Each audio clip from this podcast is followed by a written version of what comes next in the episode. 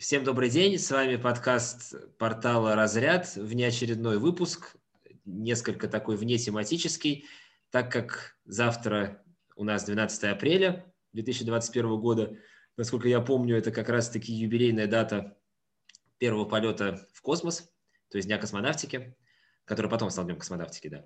Поэтому сегодня решили поговорить о космосе, так или иначе.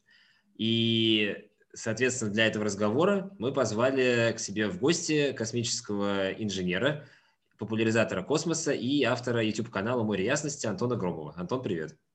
Привет. Привет. Да. А, меня зовут по-прежнему Павел Хрусталев. Я веду вот большинство подкастов портала «Разряд», в том числе сегодняшний. Наш портал никак, как вы, вероятно, знаете, не связан с космосом никаким образом, и я про космос ничего не знаю – Отличное начало подкаста, я считаю. Хм. Поэтому э, решили поговорить о смежной теме, то есть о фильмах, которые так или иначе связаны с космосом и сняты про космос. Именно научно-фантастические фильмы, потому что такие картины замечательные, которые нам и мне, и Антону, наверное, нравятся, это «Звездные войны», там «Стражи галактики» и так далее, мы рассматривать не будем, потому что там понятно, что все очень нереалистично, ну, оно и не должно быть реалистично, в общем-то там такой задачи не ставилось.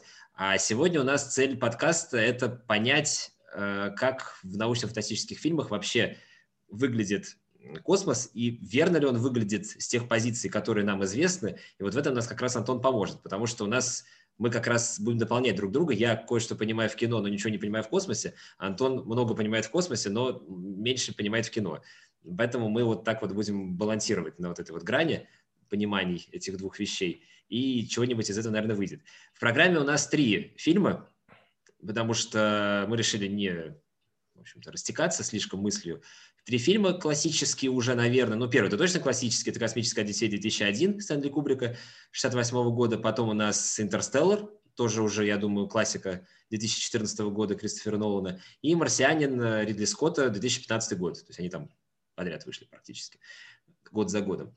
Ну, начнем мы с «Космической Одиссеи» 2001 я просто предварю э, свое, своим мнением именно как о фильме. Я первый раз посмотрел его, ну, наверное, лет 15 назад, мне тогда было повальное увлечение всеми фильмами Кубрика, и вот «Космическая сеть 2001» стала одним из них, но ну, Кубрика всего 10 фильмов, по-моему, или 13, я не помню, я все смотрел. И, ну, соответственно, его посмотрел тоже. Но это довольно такое удивительное было впечатление у меня, потому что, ну, как все отмечают, я смотрел его, ну, 15 лет назад, а если смотреть его даже сейчас, то кажется, что он снят был буквально вчера. Хотя он был снят в 68 году как я уже говорил. Но уровень съемок и уровень графики и уровень от космической техники, он такой довольно-таки запредельный был для того времени, потому что, ну, так как он считается нормальным и сейчас, даже если сняли бы сегодня. Такое это... есть, да, но мне кажется, что там и бюджет на это был достаточно запредельный по тем Да, меркам. да, но бюджет намного на чего запредельный выделялся, а тем не менее так никто не снимал, потому что Кубрик известный перфекционист. Вот ты как считаешь, там техника, он прям известный, он прям самый-самый перфекционист в истории кино считается. Ты как считаешь, э, там техника действительно представлена такая, какая, ну, ну, в общем, она такая неплохая, скажем так, какая должна быть. А, да, да, там весьма все, особенно для 68 -го года, это уровень, конечно, ну, по тем меркам, наверное, едва достижимый просто.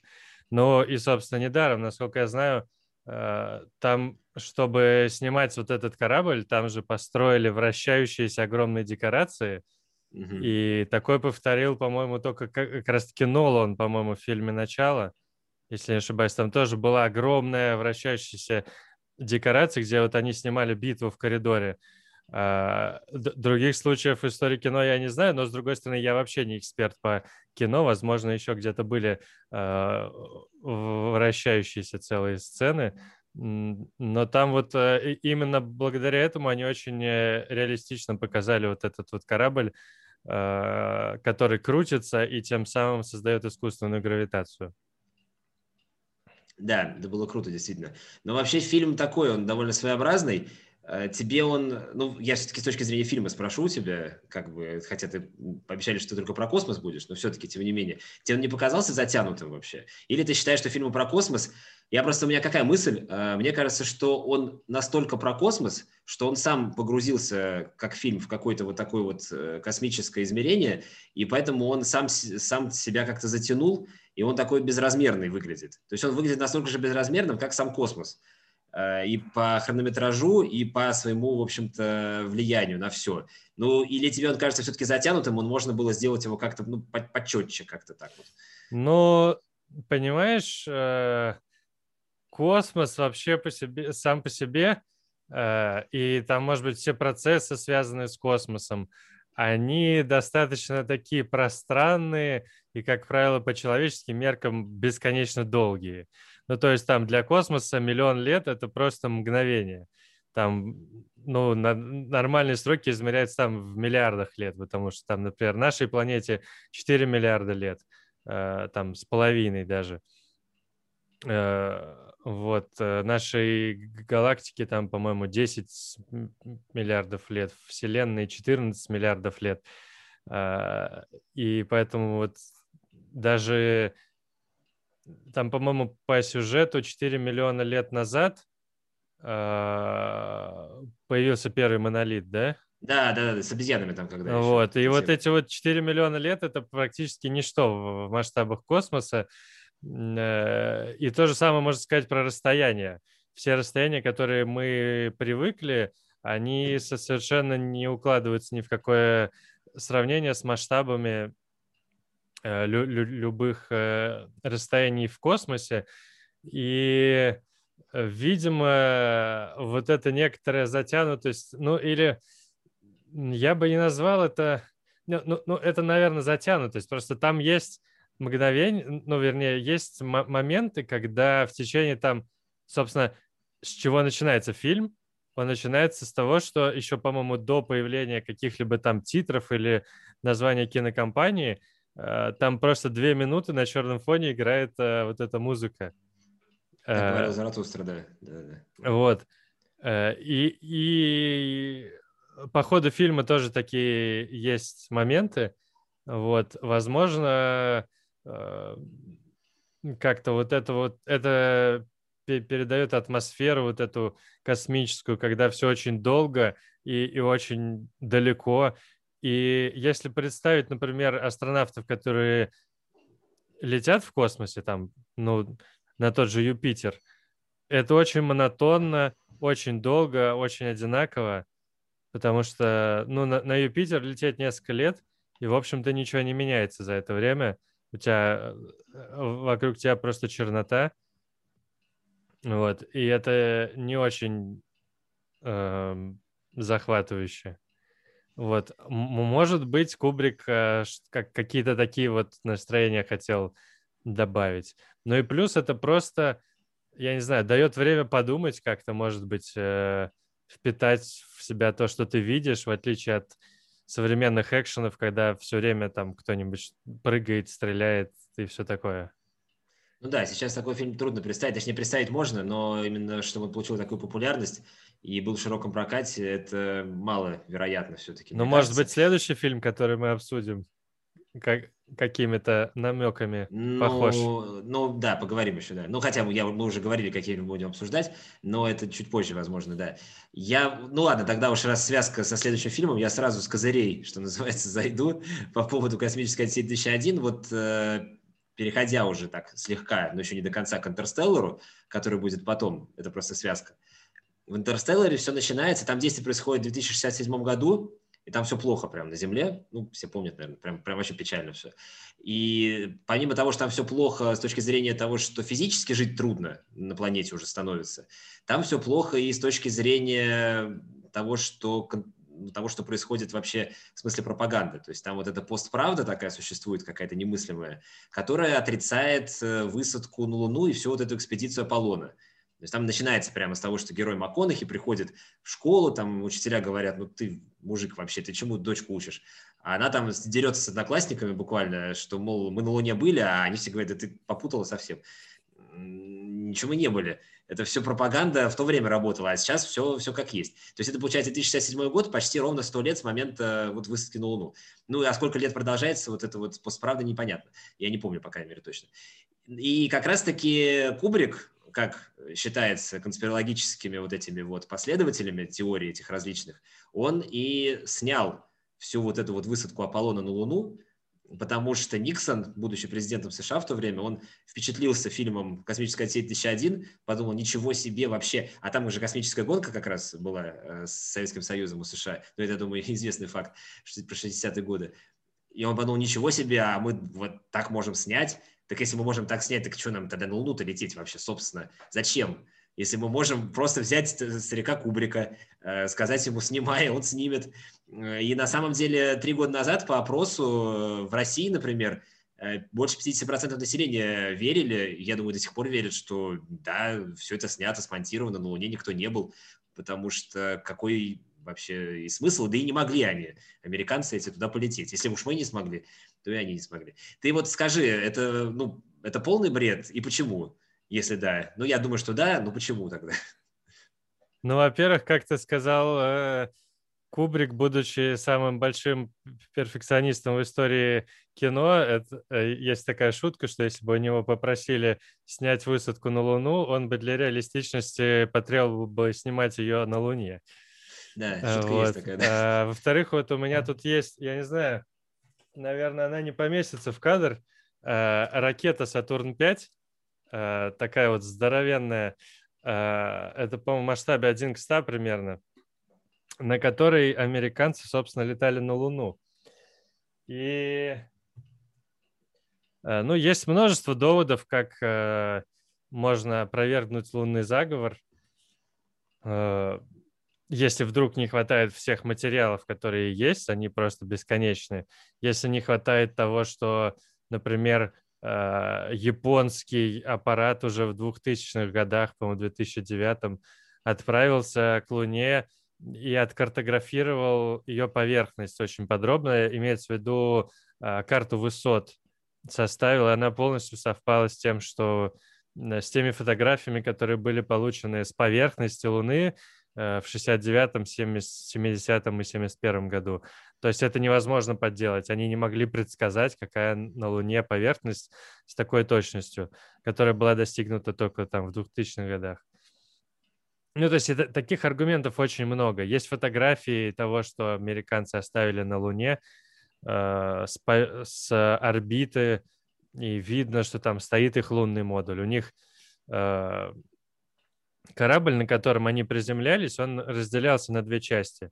И посадочная часть оставалась на Луне, а, а улетали они вверх уже только на, на верхней половинке его. Кстати, э, я, я не знаю, какой процент э, слушателей у нас смотрит видео, но на самом деле для них я, наверное, могу показать сейчас.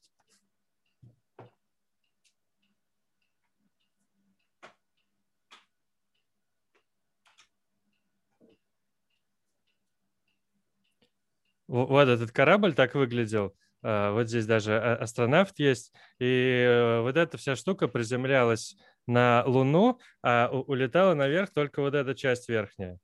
И вот на ней они стыковались с кораблем, который их ждал на орбите, и уже на нем они улетали на Землю. Так вот эта часть, она до сих пор э, лежит на Луне. Их там таких шесть штук. Э, и она 9 метров примерно размером. И на фотографиях хорошего качества с орбиты их видно, эти штуки, э, посадочные ступени лунного модуля. Вот. Э, в общем, огромное количество фактов говорит о том, что они там были.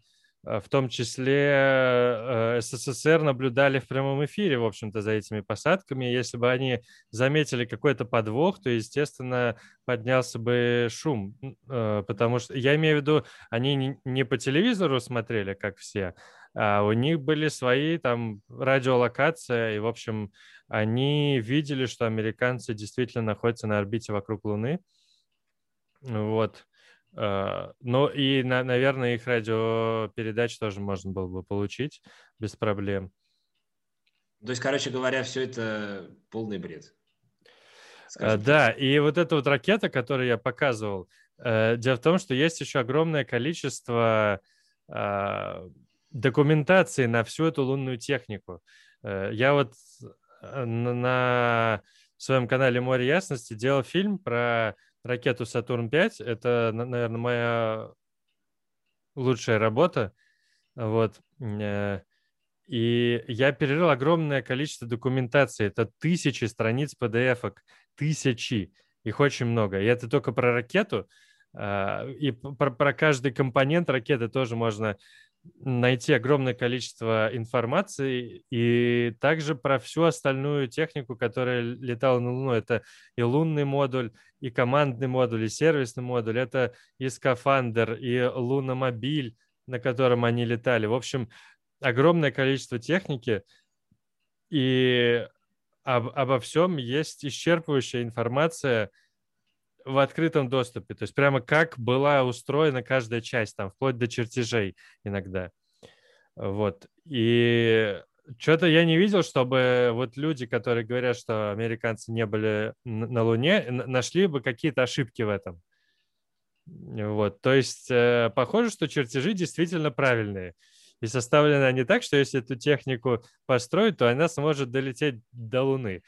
Ну так если они смогли разработать такую технику, то, наверное, уж построить и долететь на ней они тоже смогли, как э, говорит нам огромное количество других свидетельств. В общем, э, в космической отрасли никто не сомневается, что американцы были на Луне. Это как-то даже не обсуждается в этих кругах.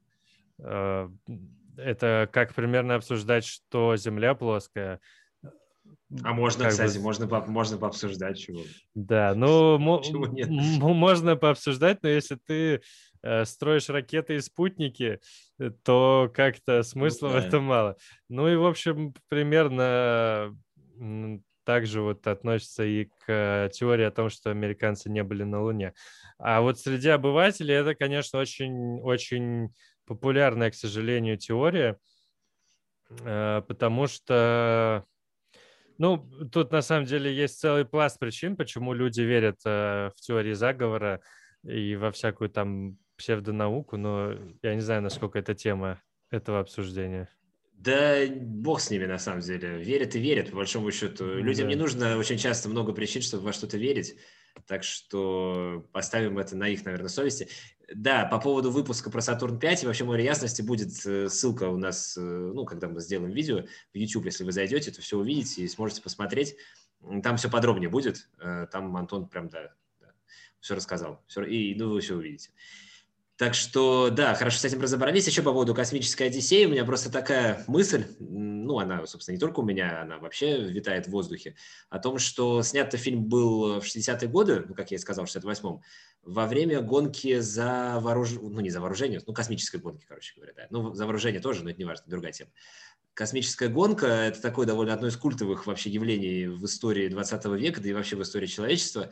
Многие спорят, и вот как раз-таки в этом самом фильме «Интерстеллар», когда директор, то ли директор школы, то ли кто-то, где учится дочка МакКонахи, говорит ему о том, что он всю вот эту вот ахинею про то, что американцы высадились на Луну, сам придумал, и вообще-то ничего не подтверждено, она, помимо всего прочего, говорит такую фразу, которую тоже многие упоминают, ну и сейчас, и раньше упоминали, что, мол, а зачем вообще это нужно было? Ну, то есть сейчас же этой космической гонки нет, и как-то все своим чередом идет, какие-то открытия появляются, какие-то исследования, какие-то спутники летают, люди летают, но такого нет ажиотажа вокруг этого. И нужно ли было, вот, ну, понятно, что тебе, как человеку, который любит э, все, что связано с космосом, популяризатору, наверное, такие вопросы странно слышать, но, возможно, задумывался об этом. Вообще, а стоило ли ввязываться вообще в эту космическую гонку, и на что она была направлена, на то, в первую очередь, действительно на изучение космоса? Ну, это такой вопрос. Или на то, чтобы показать, какая страна круче. А изучение космоса это было просто побочным каким-то явлением, которое, ну, ну есть и есть. И бог с ним. Ну, то есть, что называется, просто это как, как метод какой-то борьбы. Или же действительно тогда хотели изучить космос, а сейчас это все пошло так немножко, ну, так немножко на спад как-то. Да нет, конечно, это все было не ради космоса, это, естественно, были исключительно политические цели. Э, вся эта лунная гонка, она исключительно э, продиктована холодной войной. Э, и огромной вот этой поляризацией мира, которая тогда существовала. И нужно было действительно доказать, что, что они круче. Я думаю, что если бы американцы э, запустили э, Джона Глена до Юрия Гагарина, то, возможно, никто бы на Луну до сих пор не слетал. Э, Джон Глен — это первый э, американец на орбите. Вот такая, вероятность, такая вероятность была высокая, да, что они могут отправить раньше? Ну, также говорят, например, что если бы э, русские обогнали американцев до Луны, то возможно, человек уже высадился бы на Марс э, ну, на да, данный момент, да, потому что просто нужно было в чем-то обогнать и успокоиться. Если бы э, там Леонов, например, слетал бы на Луну до Армстронга, то американцам бы ничего не осталось, кроме как лететь на Марс. Вот. С другой стороны, если бы они обогнали нас в чем-то до этого, то им бы не понадобилось лететь на Луну. Но я, я на самом деле очень рад, что все сложилось именно так, как сложилось, потому что Марс — это на порядок более сложная цель. Э, и неизвестно, что бы там из этого вышло. Возможно, просто были бы огромные деньги потрачены впустую, и потом там программа могла закрыться, не, не достигнув результата, или было бы, может быть, много жертв. В общем, я не знаю, что бы было. Вот. И с другой стороны, я очень рад, что до Луны все-таки дошло, что американцы не обогнали нас там э, с первым человеком на орбите, например, э, и что им как бы пришлось лететь на Луну, потому что э, эта программа, она, ну, я думаю, что она реально, ну, она, она можно сказать, э, коренным образом изменила вообще э, ход развития космонавтики. И даже не просто самим фактом того, что американцы прилетели на Луну э, и там воткнули там свой флаг. А главный эффект, он, э, как бы так сказать, инспирирующий. То, что огромное количество инженеров НАСА – а, решили стать инженерами НАСА, потому что увидели а, вот эти посадки там, будучи школьниками, например, и возникло целое поколение. В общем, если там в 80-х, в 90-х годах спросить у, у любого инженера НАСА, почему он пошел в НАСА, он вам скажет, что потому что он увидел посадки на Луну. Какая-то доля из них, может быть, скажет, потому что они увидели Стартрек. Стартрек там тоже в НАСА э, очень любят. И вот первый Star Trek 60-х годов э, тоже очень сильно повлиял и вдохновил инженеров. Э, но, ну, и, естественно, техническое наследие большое было тоже оставлено. Э, не вся эта техника потом применялась, но очень многие технологии были развиты очень сильно для этой программы. Например, кстати, была придумана первая операционная система с приоритизацией задач. Э, многопоточная прямо. Она работала в лунном модуле, потому что ему нужно было очень, много всего делать одновременно, и, и нужно было этим разным задачам выставлять приоритеты. Э, ну и, в общем, огромное количество технологий, естественно, были развиты, и все это, естественно, прошло не зря. Вот. И по многим подсчетам лунная программа, она окупилась. Несмотря на то, что огромные деньги в нее вливались просто, как казалось бы, ради того, чтобы воткнуть флаг. Но если посчитать э, вот как бы профит от всех технологий, которые были, э, были разработаны для этого, то можно с достаточно большой долей уверенности говорить, что это в итоге окупилось и пошло на пользу американской экономике. Так, хорошо. Э, про это, про это выяснили. Я тогда еще... Да, кстати говоря, по поводу вот этого инспирирующего фактора, безусловно, ну, тебе виднее, ну и понятно, что это действительно так и есть. могу порекомендовать эти фильм такой «Октябрьское небо». Не знаю, может быть, ты смотрел, может быть, кто-то не смотрел. Э, голливудский фильм «Октябрьское небо». Там Джейк Джилленхол молодой играет, э, Лора Дерн, его учительницу. Там как раз-таки про мальчика из шахтерского городка, очень бедного, из такой классической консервативной семьи, где отец работает таким серьезным шахтером. Вот это 57 год идет, и он как раз маленький совсем узнает о какой-то космической программе, о какой-то космической гонке. И вот время идет, и он э, вдохновляется и потом свою жизнь с космосом связывает. Ну, прям такой фильм биографический, такой вот очень, в общем, короче вдохновляющий. А все-таки мы как-то отошли от темы, ну, я, наверное, сам отошел от темы фильма. В общем, мы хотели фильм обсудить слегка.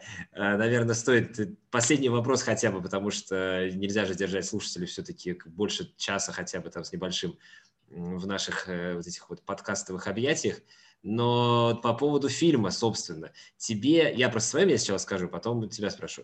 Мне, конечно, не очень интересно смотреть «Космическая Одиссея-2001» на всю эту технику. Ну, то есть я ей вообще не восторгаюсь. Я не очень фанатею от космоса. То же самое, кстати говоря, «Звездные войны». Мне вообще не интересно, вот это, на чем они летают. Ну, там, понятно, все придумано.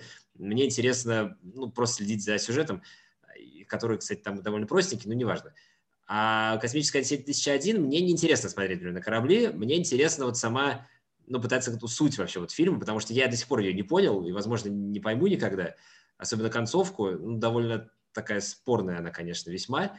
Но, но те, кто видел, те не забудут, а те, кто не видел, тем рекомендую посмотреть, в общем, что называется. Спойлерить не буду. А твое, в общем, мне интересно просто отношение к этому фильму, вот как человека, который прям вот э, фанатеет от всей этой техники, ты его смотришь как такую, просто есть такие мнения, я слышал о них, что этот фильм смотрит как ну, как вот ВДНХ в Москве есть, как выставку достояния народного хозяйства, вот этот вот фильм смотрит как выставку, типа, блин, классные ракеты, блин, классные, или там не ракеты, ну я, короче, терминология у меня плохо, извини, классные корабли, классная там вот это вот все, то, что ты говоришь, вращающаяся эта штука, все круто, круто, круто, а о чем фильм, собственно, ну и кто его знает о чем, вот это уже не принципиально, главное посмотреть, что там и как это, как это снято, о чем снято, не принципиально. У тебя такое к этому отношение или все-таки тебе, ну, тебе интересно было до сути фильма, до каких-то философских его проблем добраться? Да нет, слушай, ну если так его смотреть, то это действительно там сложно вытерпеть, сколько там он идет, 2.10 или 2.20. Ну да, да, где-то так. А, конечно, ну нет. Мне, ну, мне, конечно, важно, о чем фильм, а, что там происходит, а, важно следить э, за сюжетом. Ну, в общем, у меня нет такого, что я выделяю там либо корабли, либо сюжет, либо какую-то философию. Я все-таки стараюсь как-то воспринимать в комплексе. Вот. Э, но техника там действительно по тем временам клевая. И она, ну, она дополняет, э, я считаю, просто... Ну, то есть ну, ты не считаешь, что техника качество. это техника это вот такая вот основа этого фильма, и вот она главная, что там есть, ты так, у тебя нет такого мнения. Ты видно, что Кубрик уделил этому много внимания, что для него это было важно, но видно, что, что фильм о другом. Ну, то есть фильм не о технике. Okay. Нет, то, что о другом, да. Я имею в виду, что очень многие даже э, не пытаются, и я не могу никого винить, потому что там действительно очень сложно это понять, и, может быть, и не нужно даже иногда. Не пытаются даже понять, о чем фильм, то есть как бы, а просто смотрят на него как на зрелище, такой вот очень часто бессловесная, кстати говоря, потому что там уже практически диалогов нет. Первые 20 с лишним минут там вообще ни одного слова не произносится. Там, когда первый монолит появляется как раз, там же это происходит 4 миллиона лет назад, как ты сказал, и там, в общем, это и говорить-то некому особенно. А да. А, потом, а потом, собственно, персонаж остается один на один, э, и большая часть фильма на один на один с этим искусственным компьютером Хеллом, искусственным интеллектом, и у них диалоги такие тоже, ну, ну такие, ну, скомканные, в общем, мягко говоря. Да, хорошо, я, я тебя понял. Давай тогда двигаться дальше. Тем более мы уже затронули частично тему Интерстеллара. Собственно, Интерстеллар. Интерстеллар, э, как считается, очередной шедевр э, общепризнанного, как опять-таки считается, гения Кристофера Нолана. Ну, можно долго говорить на тему художественных достоинств и вообще таланта этого режиссера. Мне он, честно скажу, мне его фильмы преимущественно не нравятся совсем, но это мои, наверное, проблемы, а не его все-таки. Поэтому, да, об этом я лишний раз говорить не буду. Этот фильм мне тоже не очень понравился, хотя это один из лучших его все-таки, наверное. Ну, мне просто кажется, что они сняты слишком излишне претенциозно, что ли, э, в большинстве своем, ну, с какими-то очень большими претензиями и с какими-то вот такими, я не знаю, даже поднятием каких-то философских проблем через э, ну, такие довольно простые вещи. Ну, трудно объяснить, э, не буду на эту тему говорить. Слушай, ну а космическая Одиссея разве нет?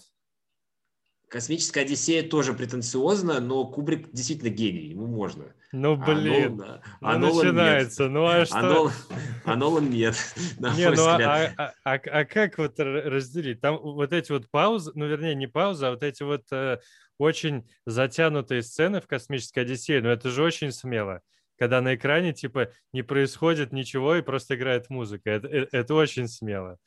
Да, это смело. Ну, на самом деле, Кубрика я оцениваю еще по другим фильмам, поэтому у меня уже... Дело в том, что мне трудно абстрагироваться от своего отношения. Я посмотрел «Космическую Одиссею» одним из последних его фильмов, а предыдущие мне в большинстве своем очень нравились, поэтому у меня уже сложилось к нему определенное отношение, и я поэтому... Ну и как тебе объяснить? Когда смотришь, например, фильмы Кубрика в наше время, который, ну, он уже, он уже умер перед тем, как я посмотрел первый фильм. Ну, потому что умер он во время съемок фильма «Широко закрытыми глазами», который был в 99 году. А я его фильм начал смотреть в конце 2000-х. Ну, в смысле, в конце нулевых. И поэтому у меня уже, я когда посмотрел его фильм, ну, как и все, собственно, из нашего с тобой поколения, мы уже знали, что он великий режиссер. Ну, то есть это уже очень давлело. То есть ты как бы смотришь фильм великого режиссера, и ты ищешь там что-то, что сделало его великим в глазах других людей и экспертов.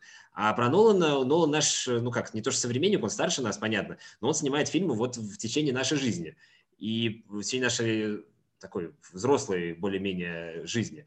И поэтому к нему отношение более критическое, соответственно. Поэтому это тоже может влиять, я не спорю. Э, это все такое умозрительные вещи. Я лишь хочу спросить, ну не лишь, но в том числе спросить хочу о том, вот «Интерстеллар», ты считаешь, это вообще история такая, ну то есть как она вообще соотносится, такой общий вопрос, я надеюсь, что ты довольно коротко ответишь, э, потом я буду более такие четкие задавать. А как она вообще, вот то, что происходит в «Интерстелларе», соотносится с тем, что, нам известно в действительности о всех этих кротовых норах, о тех этих черных дырах, червоточинах и так далее? Это вообще хоть какое-то имеет отношение к тому, что в действительности нам сейчас известно? Или это все какая-то выдумка вот его и его научных консультантов? А, ну, тут смотри, тут дело в том, что нам, ну, общий ответ, э, все, что нам известно, там показано достаточно точно, а все, что нам неизвестно, там, ну, просто, типа, додумано. Э, но дело в том, что неизвестно нам довольно много, э, потому что как, собственно, в фильме и сказано в самом, мы не, не можем заглянуть внутрь черной дыры, и мы не можем узнать, э, что это такое. И кротовая нора — это тоже такая, скорее, математическая концепция, которая к физике не имеет отношения. То есть это чисто математика какая-то, которая говорит нам, что, наверное, можно было бы как-то пространство завернуть вот так вот и типа срезать таким образом путь.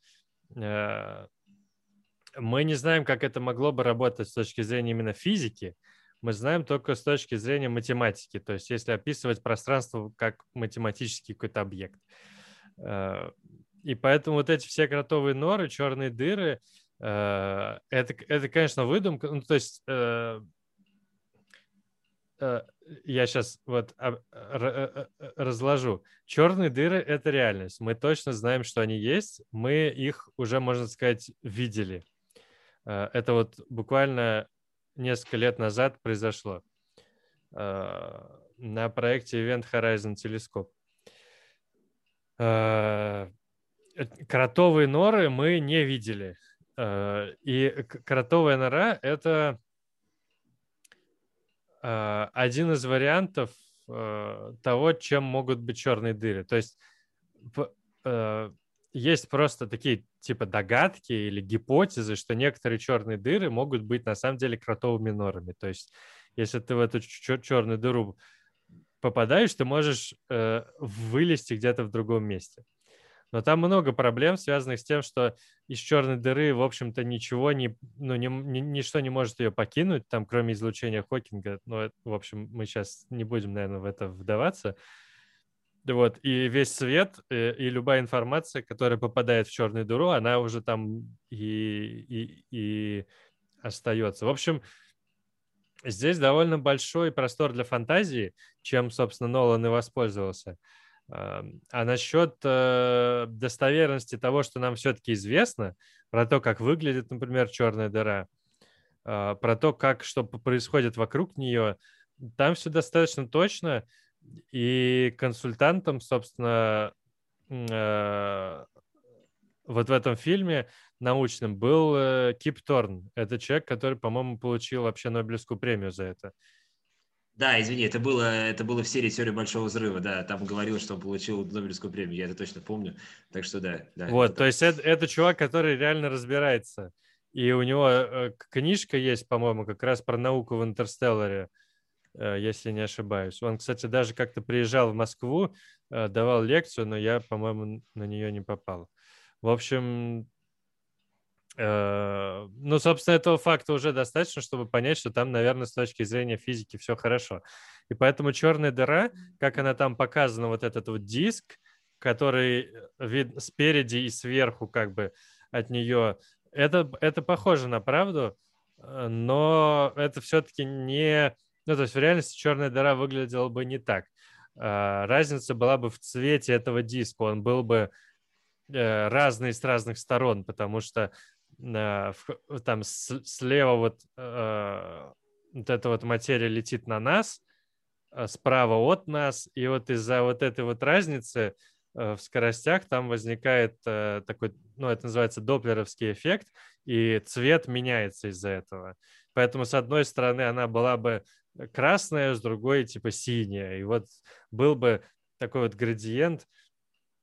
Вот. А, но, но в остальном этот диск, в общем-то, очень, очень похож на правду. Угу. Вот, поэтому именно черная дыра. Но там есть, конечно, много других неточностей, и там достаточно серьезных, связанных там, ну, в целом с физикой, с тем, как работают космические перелеты и все такое. Ну, естественно, это, этим пожертвовали ради сюжета, как, э, в общем-то, всегда бывает в кинематографе. Да, кстати, по, по поводу доплеровского эффекта, я человек далекий от э, науки вообще, э, ну, если не говорить о гуманитарной.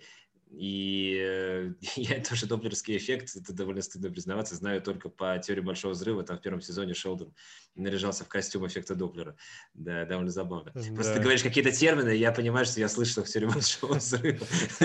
Не очень понимаю, что они значат, если честно. Да, довольно забавно. Кстати, ну, просто в связи с этим вопрос, э, по большому счету, Э, ну, потому что, вот я говорю, вот люди смотрят сериал, типа, люди типа меня, которые не имеют к этому вообще отношения к сериалу «Теория большого взрыва» и узнают какие-то не только там про Супермена и Флэша, а узнают какие-то реально научные термины. И вот здесь вот ты сказал о том, что действительно для кино характерно жертвовать какими-то точностями, которые должны были бы быть, но которые сделали бы сюжетность, сюжетно фильм и ну, с точки зрения зрелищности сделали бы его менее привлекательным. Это как Хичкок еще говорил, что жизнь это, ну, фильм это жизнь, из которой выведены пятна скуки.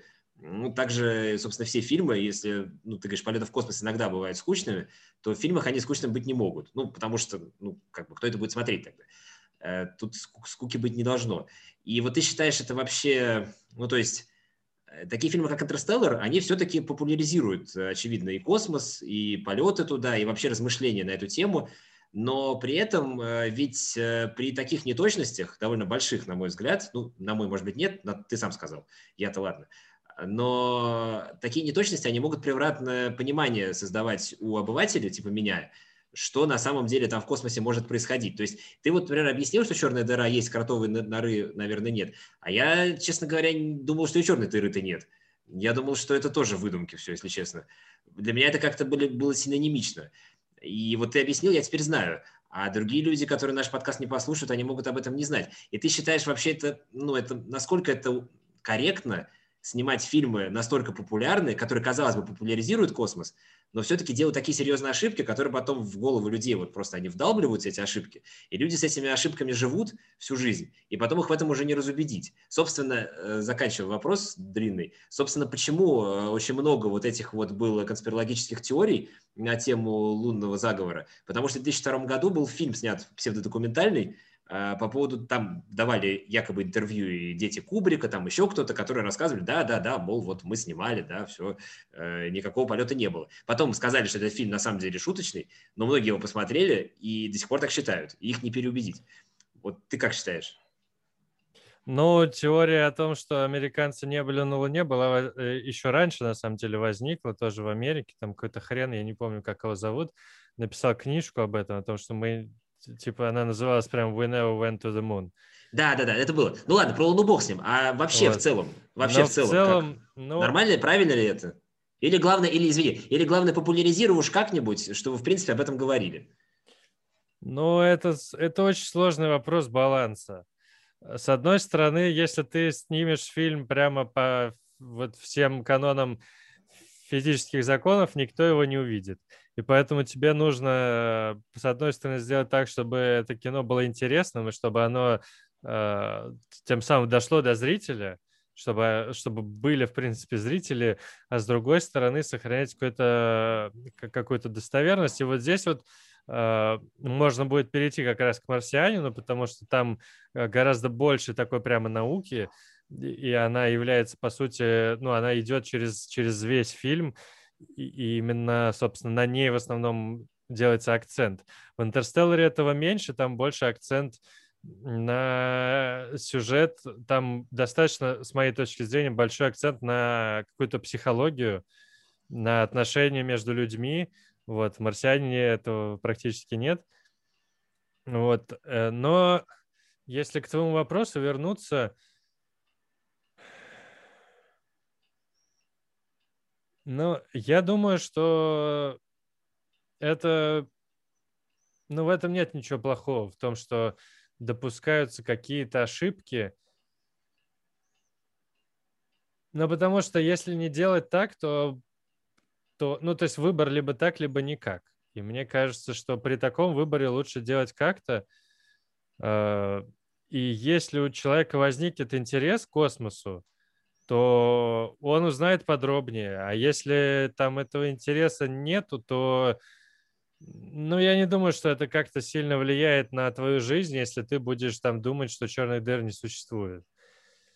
Вообще не влияет никак. Ну, вот о том и речь, как бы. То есть э, здесь могут быть гораздо более скользкие вещи, если говорить э, о других сферах, э, таких как медицина, например. Э, есть э, типа ну, аналогичные, в общем-то, заблуждения, э, связанные там с, каки, с какой-то верой в теории заговора о том, что там э, коронавирус там сфабрикован в лаборатории, о том, что Билл Гейтс чипирует людей, о том, что вакцины вредные, вот э, о том, что там не существует э, там вируса ВИЧ и все такое. И вот с этими темами надо быть гораздо осторожнее, конечно, потому что они реально могут навредить. То есть если человек думает, что ВИЧа нет или что вакцины вредные, он реально может навредить себе, там, своим детям э, и кому-то еще.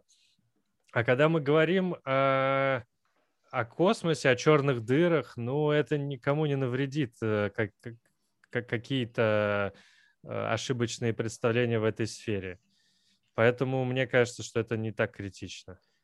Ну, хорошо, понял. Я на самом деле согласен, потому что, ну, если пример можно такой привести, вот с баскетболом, допустим, который я очень люблю, э, вот в этом фильме «Движение вверх», который многие ругают, ну, ты, может быть, смотрел, ну, или слышал, по крайней мере, тот самый о победе 72 года на сборной США – по баскетболу. Там тоже показывается, что люди и сверху бьют э, в кольцо и вообще там какие-то немыслимые совершенно трюки вытворяют, которые в то время просто представить себе было невозможно. Ну, наверное, действительно так зрелищнее, поэтому я совершенно спокойно к этому отнесся, хотя очень многие баскетбольные болельщики говорили, что дичь какая-то вообще творится, невыносимая совершенно. Вот. А по поводу баланса, да, я себя понял, что он нужен. Коротко, коротко если в «Интерстелларе» он соблюден, вот этот баланс между точностью и неточностью, ну, я думаю, что да. Но, по крайней, ну, э, ну, по крайней мере, те неточности, которые там были, если их убрать, то сюжет, э, он либо вообще не получится в некоторых местах, либо он сильно потеряет. Э, там вот, ну, например, там был момент, когда после взрыва корабля, он, вот, когда вот эта бешеная стыковка вращающаяся, там упоминается, что корабль начинает типа падать на планету, это сделано чисто, чтобы добавить драматизма. Там они говорят, что вот корабль уже начинает там греться, и, и сейчас мы войдем в атмосферу. Э, вот этого, в принципе, не должно было быть. То есть, э, если там корабль летит по орбите, то от того, что он взорвался, он не, не, не начнет падать вниз, он продолжит точно так же на той же орбите лететь. Вот здесь вот, наверное, можно было этого избежать. В принципе, просто было бы чуть-чуть меньше драматизма в сцене. Вот. Но, но там есть места, когда сюжет бы в принципе не получился. Вот, э, например, когда Купер э, в, в конце уже самым отстегивается от основного корабля и падает в черную дыру, чтобы основной корабль спасти. Э, вот это тоже не по физике. То есть от того, что он отстегнулся, никому проще бы не стало на самом деле. Вот, потому что они просто по инерции летят вокруг черной дыры. Вот, если я не ошибаюсь. Если они использовали двигатели, то, может быть, им бы стало чуть-чуть попроще. Ну, в общем, Э, ну и там еще с орбитальной механикой есть неточности, когда они там между планетами летали, выбирали там либо на одну планету, либо на другую, там сколько там у них топлива осталось. Вот это тоже все полный бред. Э, там вот с тем, как они тратят топливо, там они, в общем, это так вообще не работает. И, и там бы просто не получился сюжет. В общем, в целом, я думаю, что этот баланс соблюден весьма неплохо. Еще, кстати, интересно, что ракета, на которой э, вот Купер взлетал с Земли, это ракета Сатурн-5, на которой американцы летали на Луну. Вот, что на самом деле, может быть, э, было бы и правдой, потому что действительно осталось несколько таких ракет, которые построили, но не, не использовали. Одна такая во Флориде находится в космическом центре Кеннеди, еще одна в Хьюстоне. Вот, может быть, можно представить, что их там как-то типа оживили, подтесали и, и запустили. Ну, да. Но это, конечно, мне кажется, сейчас проще, проще разработать новую ракету с нуля. На самом деле. Ну, это отдельно, на самом деле, большая тема. Наверное, да. мы сейчас не будем ее касаться. Да, понял тебя. У нас осталось чуть больше 20 минут, поэтому надо еще... Последний я хотел задать вопрос об Интерстелларе, ну, коротко только. Э, надо бы уже, наверное, сделать это. По поводу того, вообще тебе вот э, такая футуристическая, футурологическая даже такая у меня подоплека этого вопроса. Не знаю, может быть, ты ничего просто на него не ответишь, просто скипнешь, что называется, дальше к марсианину уже.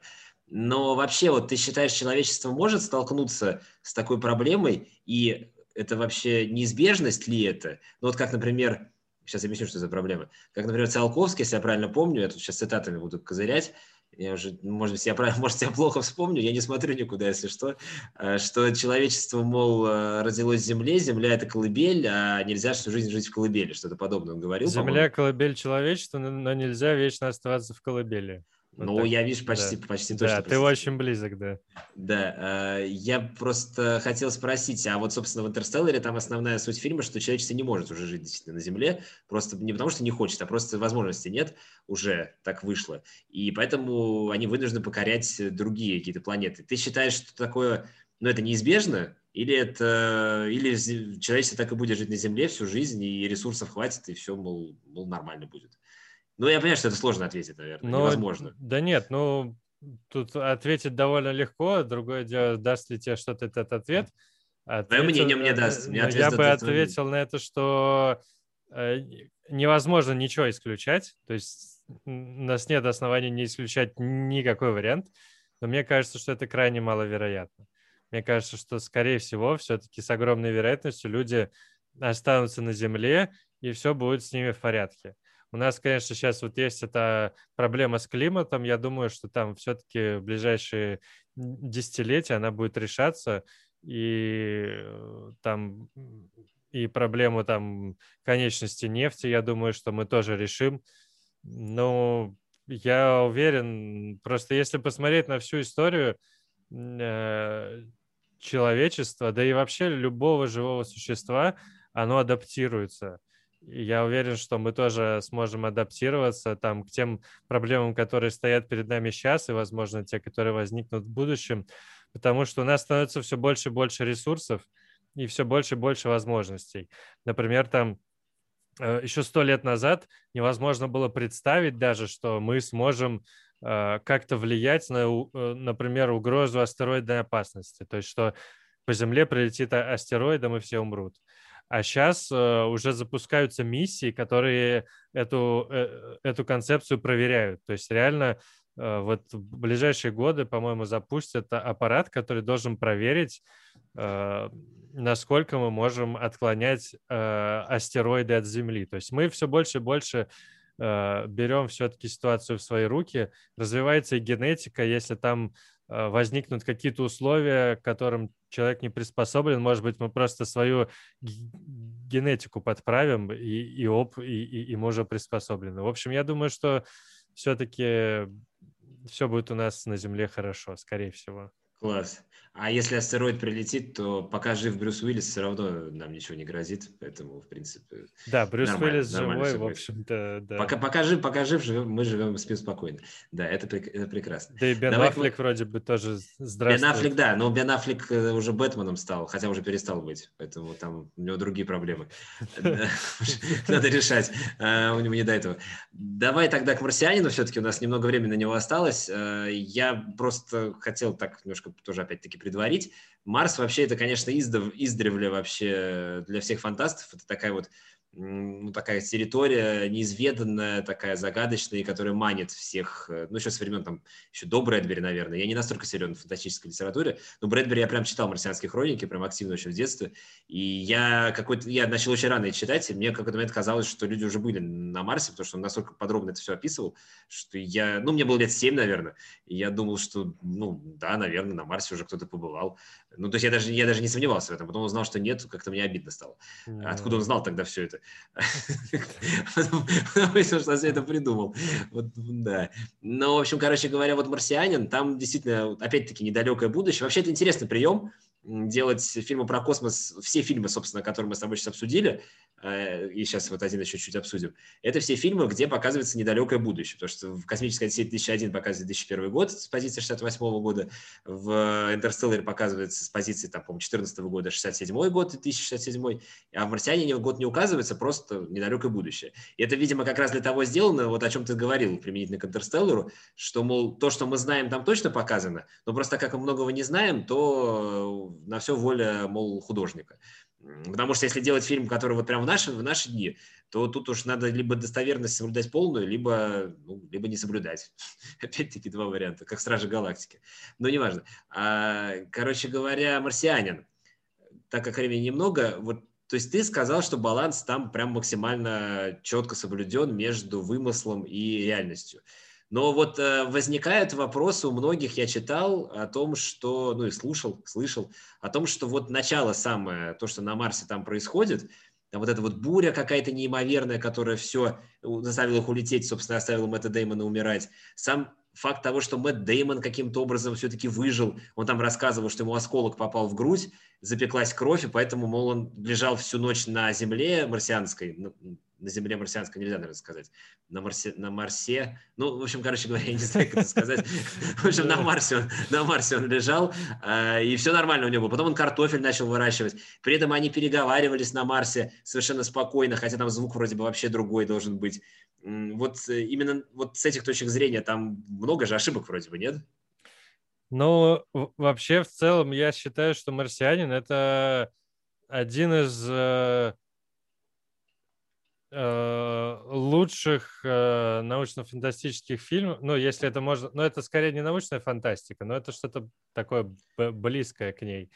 Э, ну, хотя, наверное, это, в общем-то, она и есть. Но, ну, общем, считается жанр научной фантастики. Да, да мне кажется, что это один из лучших научно-фантастических фильмов с точки зрения именно, ну, за последнее время точно, вот, с точки зрения именно вдохновения – Э, людей. И мне было очень радостно. Я как-то смотрел интервью, даже сам Мэтт Деймон, который, казалось бы, просто актер, он говорил о том, что им было очень важно вот как бы вдохновить э, людей заниматься наукой. Э, и там, на самом, там есть, конечно, неточности.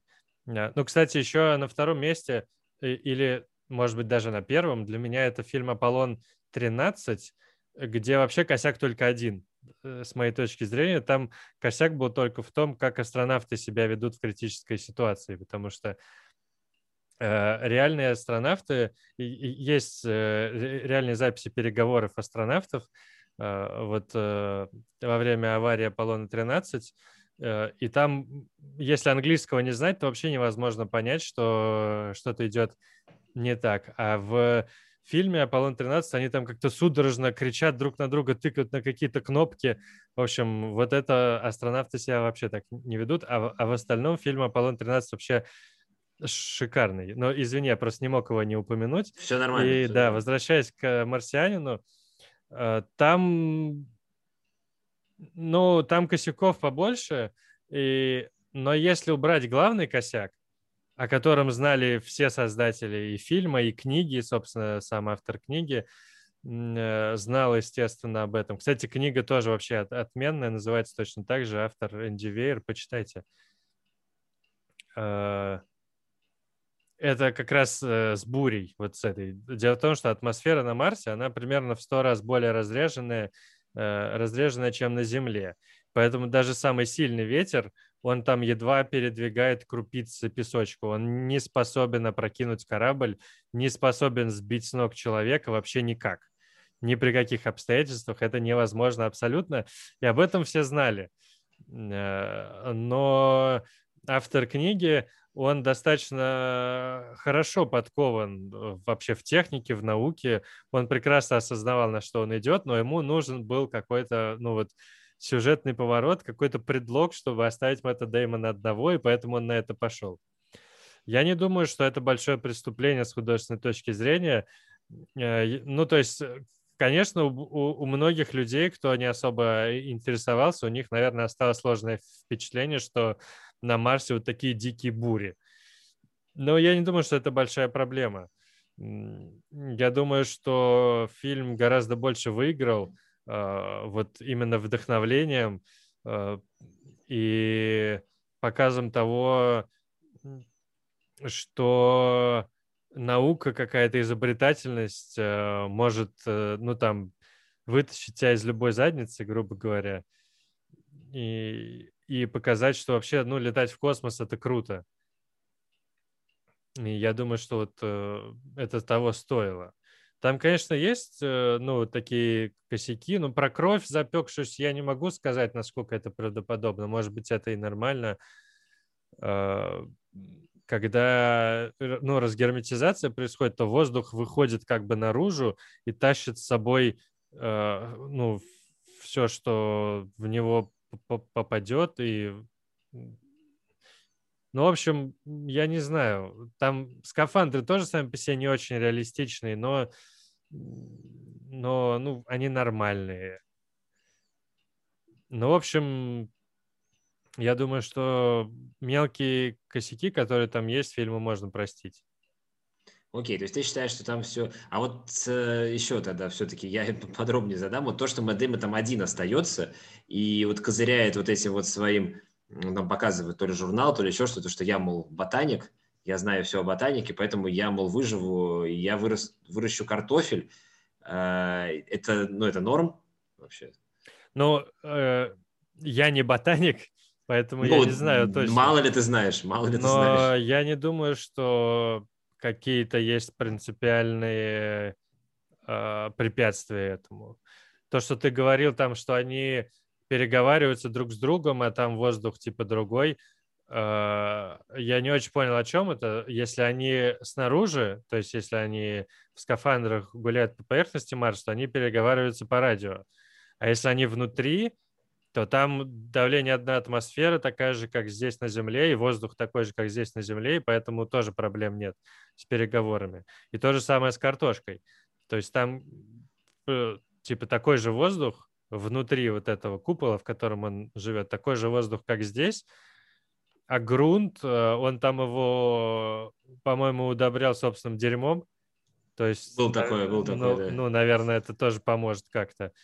Ну, в общем, я не думаю, что какие-то принципиальные есть препятствия против этого. Окей, окей, нет так нет. Так, хорошо, «Марсианин». В общем, «Марсианин» э, фильм отличный. Резюме такое, правильно? Советуешь к просмотру?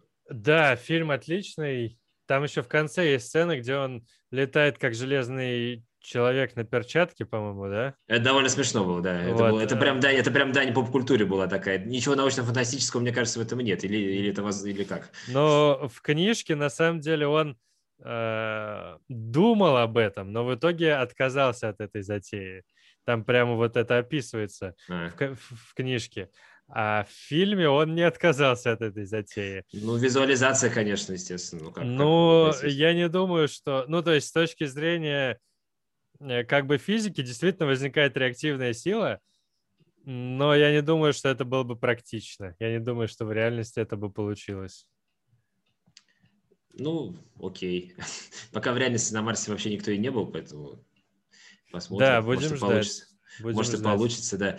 А, осталось буквально там чуть меньше 10 минут. Я серию коротких, может быть, вопросов тебе хотел задать. Сможешь ли ты ответить на вечный вопрос? Ладно, давай сначала так. Тебе вообще нравится про космос смотреть вот научно-фантастические фильмы или фильмы типа, так, которые я называл «Звездные войны», «Стражи галактики», то есть где вообще не нужно концентрироваться ни на чем на тему космоса, где он показан, э, ну, где вообще он показан так, ну, максимально сказочно, и, возможно, тебе это даже больше нравится, или тебе больше нравится, когда все-таки стремятся к реалистичности? Не, мне нравится, когда стремятся к реалистичности, э, потому что, ну, меня это больше вдохновляет, я вижу в этом какую-то в этом можно увидеть цель реальную, потому что ну, я разрабатываю настоящую космическую технику, и поэтому мне это близко. А, Стражи Галактики, нет, в этом плане меня не привлекают. Звездные войны чуть больше. Там все-таки они прям реально летают между планетами, и это как бы заставляет помечтать. А в Страже Галактики там этого меньше. А в Звездных войнах там прям у них какая-то там география, есть разные планеты, там спутники у этих планет.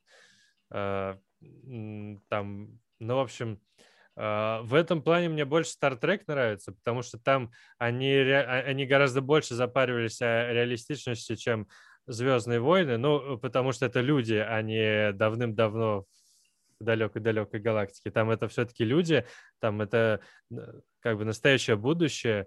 И это тоже меня гораздо больше вдохновляет в Стартреке, чем э, в сказочных Звездных войнах. Вот, поэтому, ну, в общем, так, если коротко, то да, я люблю, когда реалистично показывают космос.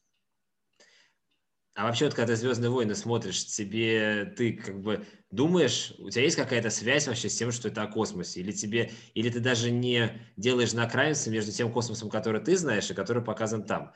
Или для тебя это просто как бы картинка какая-то, ну, космос и космос, то есть могло быть что-то другое, но это не то, что, не тот космос, который знаю я. Или все-таки что-то есть? Ну, это, это, конечно, совсем не тот космос, э, но это все-таки остается космосом, и мне приятно смотреть на космос, потому что это все-таки э, ну, заставляет мечтать о космосе, заставляет мечтать о том, что мы можем, э, сможем свободно перелетать между планетами и даже между звездами. Но вот это общее в «Звездных войнах» и в «Стартреке». Типа просто ты запрыгнул в свой корабль, и через 10 минут ты на другой планете, это, это все-таки космос, и, ну, это прикольно, что такое вот может стать когда-то реальностью. Да, последний вопрос. Я тут только что понял, что мы всю дорогу, больше часа обсуждали только зарубежные фильмы. А в наше непростое время ну, как-то какая-то доля патриотизма должна быть везде. Портал-то у нас разряд.ру все-таки, а не .com, русскоязычный. Ты такой вопрос, э, ты вообще смотрел какие-нибудь э, русские фильмы или советские про космос? Или, или нет? Да, я смотрел «Укращение огня», очень хороший фильм, всем его рекомендую. Это э, советский фильм про Королева, очень классно снят. Именно художественный. Э, ну, а там типа, типа время первых, Салют-7, ну вот последний, это все? Или я не смотрел Салют-7, э, я смотрел время первых. Э, но время первых мне в целом понравилось это кино. Хотя там тоже есть неточности, наверное, сейчас мы не будем в них ну да, да, да, просто углубляться. Вот там, в частности, в личности Леонова там она не очень, так скажем, достоверно передана. Э, вот. Но время первых у меня в целом оставило позитивное впечатление. Правда, у меня не было, к сожалению, времени э, нормально изучить эту миссию именно с фактологической точки зрения, то есть как там что было в реальности, и поэтому я не могу сказать, э, сколько там именно по сюжету неточности, к сожалению. Вот. Но фильм определенно хорошо снят, и ну, там есть космос. Вот. Ну, мне, конечно, интереснее смотреть фильмы все-таки про будущее, потому что они больше всего вдохновляют двигаться вперед и стремиться к чему-то новому, чего еще сейчас нету. Вот это для меня ценно. Угу. То есть, наверное, человек на Луне с Райаном Гослингом тебе тоже не очень понравился. А, человек на Луне мне вообще не понравился. Несмотря на то, что я программу Аполлон очень люблю а, и достаточно плотно ей, э, ну, скорее интересовался, это скорее в прошедшем времени. Я надеюсь, что в будущем тоже я буду ей еще заниматься, ее изучать. А, фильм с Райаном Гослингом мне не понравился. Там как-то достаточно плохо передана, по-моему, личность Армстронга. Мне кажется, она вообще особо никак не передана. Я не знаю, может быть, это просто у меня такое впечатление. Там как-то вообще э, не, не, непонятно, почему его выбрали. Потому что я, может быть, ошибаюсь, но, по-моему, там в начале фильма показали, как он три раза в чем-то облажался, а потом его да, да, куда-то выбирают. И типа, что, почему, как-то как нету какой-то логики в сюжете. Ну, в общем, вот мне кажется, что можно было гораздо лучше, конечно, про Армстронга снять фильм, потому что личность действительно интересная, и...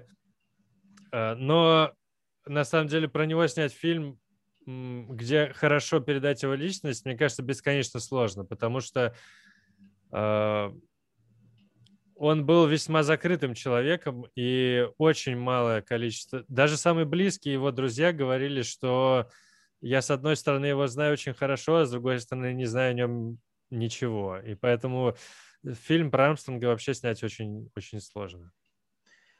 Я, да, я тебя понял. Но мне, я вот скажу и все, наверное, уже попрощаюсь. Мне фильм понравился очень, потому что это мой, наверное, любимый из новых режиссеров Дэмиан Шазел снимал, который, собственно, снял «Одержимость», «Whiplash» и «Ла-Ла Ленд». Это его третий фильм был, по большому счету. Пока, пока последний. Скоро будет еще. Но мне просто кажется как раз, что там может быть личность. Я, видишь, как раз не знаю совершенно ничего об Армстронге, кроме того, что он полетел на Луну и то, что его зовут Нил. Да, да. Неплохо. Да, вот.